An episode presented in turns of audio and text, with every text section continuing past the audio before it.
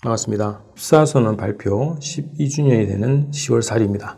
방송 시작하겠습니다. 자, 오늘은 역사를 바꾸는 음, 촛불 항쟁 우리가 완전한 승리를 하기 위해서 어떻게 해야 될 것인가에 대한 제 생각을 좀 말씀드리려고 합니다. 광화문에서 시작된 촛불이 어, 지금 서초동을 향해 있습니다. 광화문 촛불의 역사 2000년대에 들어와서 본격적으로 시작됐죠. 방송 들으시는 분들, 음, 많은 분들 참여하셨을 텐데요.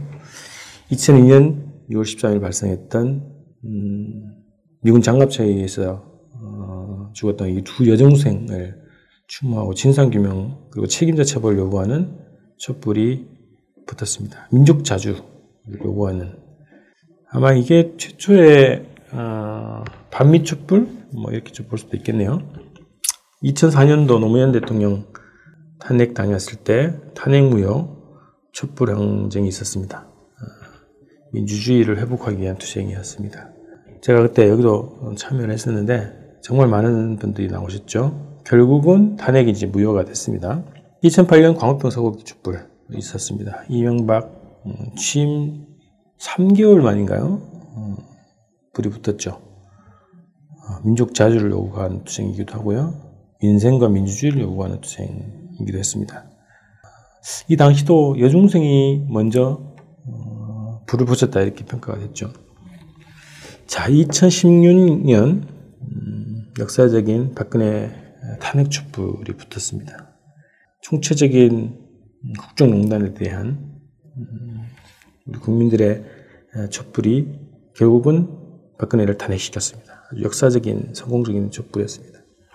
자, 2019년 올해 만 해도 어, 벌써 큰 규모의 촛불 투쟁이 있었죠. 어, 일본의 경제 침탈에 맞선 우리 국민들의 반아베 촛불 음, 이것이 타올랐고요. 결국 지소미아 종료라고 하는 소중한 결실을 얻어냈습니다. 자 그리고 지금 벌어지고 있는 2019년 9월 10월 검찰개혁 촛불 지금 서초동을 에워싸고 있습니다. 자 서초동 촛불 투쟁의 본질은 저는 이렇게 생각합니다. 지난 방송에서도 말씀드렸지만 지금 촛불 투쟁의 본질을 무한 반복하려고 합니다. 일단 제가 생각하는 서초동 촛불 투쟁의 본질은 조국 장관에 대한 호불호가 투쟁의 기준이 아닙니다. 적폐들의 반란, 권력 찬탈, 어, 책동에 대한 국민들의 진압 투쟁이다. 저는 이렇게 규정을 하고요. 촛불 항쟁의 초보적인 성과, 촛불 항쟁을 통해서 박근혜 독재를 몰아내고 전공교체를 해냈죠. 일정한 정도의 개혁 조치들이 있었습니다. 아주 미진하지만, 아주 부족하지만. 그러나 이 작은 성과조차도 무산시키려고 하는 적폐들의 준능을 진압하려고 하는 우리 국민들의 투쟁이다. 그리고 민주주의와 평화를 진전시키려는 민중들의 자각적 투쟁이다. 이렇게 좀 주장을 합니다. 지금 조국을 둘러싼 음, 논쟁이 있는데요. 저는 백해 무익하다고 봅니다. 자, 우리 앞에 역사를 좀 봅시다. 음, 많은 분들이 지금 SNS상에서 이런 얘기를 많이 하죠. 노무현 전 대통령을 죽음으로 몰아갔던 적폐들, 이명박 정권, 그리고 검찰, 검찰을 선두로 내세운 노무현 전 대통령에 대한 마녀사장, 이거를 우리가 기억해 봅시다. 통합진보당, 비례경선 사태, 결국은 가해자와 피해자가 뒤바뀌어진 이 사건, 그리고 강제해산 사건 돌아보시죠. 일방적인 마녀사냥, 음, 소설, 가짜뉴스가 난무했던 거 아닙니까?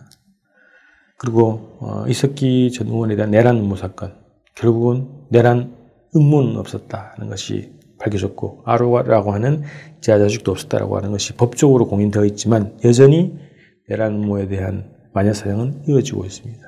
자, 2014년 황선 신임이 토크 콘서트, 통일 토크 콘서트에 대한 마녀 사냥과 여론몰이를 보십시오.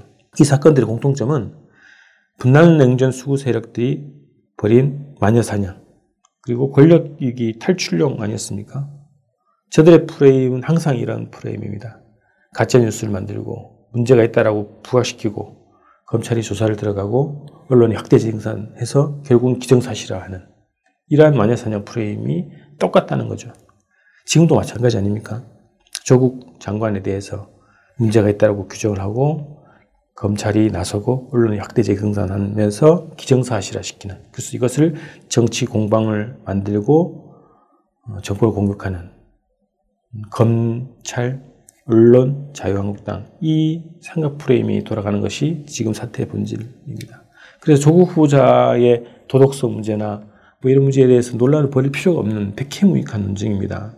자, 그래서 우리가 완전한 승리를 하기 위해서는 어떻게 해야 될 것인가? 제 생각은 우리 독립운동 때도 그랬고요. 민주화운동 때도 그랬고, 지금도 마찬가지지만 역사의 진리는 99.9%의 우리 민중들이 철저하게 단결해야 1%가 구축해 놓은 70년 분단 체제를 깰 수 있다는 겁니다. 단결이 우리 승리의 필수 요구다. 그래서 저는 이런 생각을 해봤습니다. 아, 우리 촛불은 그랬지만, 지금까지 그랬지만, 앞으로도 완전한 승리를 얻기 위해서는 우리가 고상해져야 됩니다. 따뜻해져야 됩니다. 서로에 대해서 입장과 견해 차이가 있지만 존중하고 연대하고 협력하는 그런 정신을 기본으로 세워야 되겠다. 그리고 우리의 주장은 논리적이고 설득력 있고 책임감 있어야 되겠다. 그리고 연대 존중 협력의 정신은 어, 서로가 서로를 배척하는 것을 배제해야 됩니다. 차이를 존중하고 배제를 금지하고 배척을 금지하는 이런 문화를 우리가 형성해야 되겠습니다. 질서 정연하고 문화적 격조가 높은 촛불 항쟁이 될 때 우리가 완전한 승리를 얻을 수 있습니다. 기득권 세력들은 항상 지금 국정원이 벌여왔던 것처럼 뿌락지를 심어왔죠. 뿌락지 치는 이유가 뭡니까? 내부 정보도 있지만 결국은 단계를 깨려고 하는 것이 기본 목적입니다.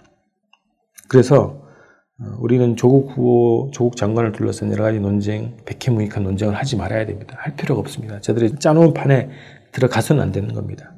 완전한 승리를 위해서는. 그래서 민주당이든 아니든, 민중당이든 아니든, 어느 당이든 지금 검찰 적폐, 언론 적폐 청산하기 위해서 이 관계를 가지고 있는 모든 세력들이 서로를 존중하고 배제하지 말고 단결하는 그런 문화, 그런 분위기를 활성화시키고 조장을 해야 한다. 이런 생각을 합니다. 그래서 우리가 정치적으로, 도덕적으로 승리할 수 있어야 완전한 승리를 얻을 수 있다. 이런 겁니다. 지금 당면에서는 문재인 정부의 성공?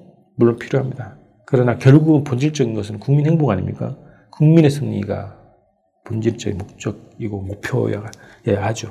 그러기 위해서는 우리가 99.9%의 우리 민중들이 다양한 정당, 다양한 단체, 다양한 지역 있지만 이 목적을 향해서 적폐청산과 사회대개혁, 평화 번영을 위해서 단결하자. 이 정신으로 싸울 때 우리가 승리할 수 있다. 이런 말씀 드리겠습니다. 자, 오늘 이렇게 마치고 지금 역사적인 어, 북미 신무협상이 시작됐습니다. 그래서 조만간 머지않은 3차 북미 회담이 열릴 것으로 보이는데요. 대격변의 시기에 들어가 있습니다. 그래서 우리가 어, 이 시기를 맞이하는 우리 국민들의 과제, 지금 적폐 청산 투쟁을 잘 하는 것, 남북 관계를 사사건건 발목 잡아왔던 이 적폐들을 청산하는 투쟁을 우리가 과감하게 보내는 것이 이 한반도 평화 번영을 앞당기는 중요한 또 역할을 하는 것이라고 생각합니다. 자, 다음 주에는 뭐 북미회담 관련한 얘기를 좀 드려야 되겠네요. 다음 주 화요일에 뵙겠습니다. 고맙습니다.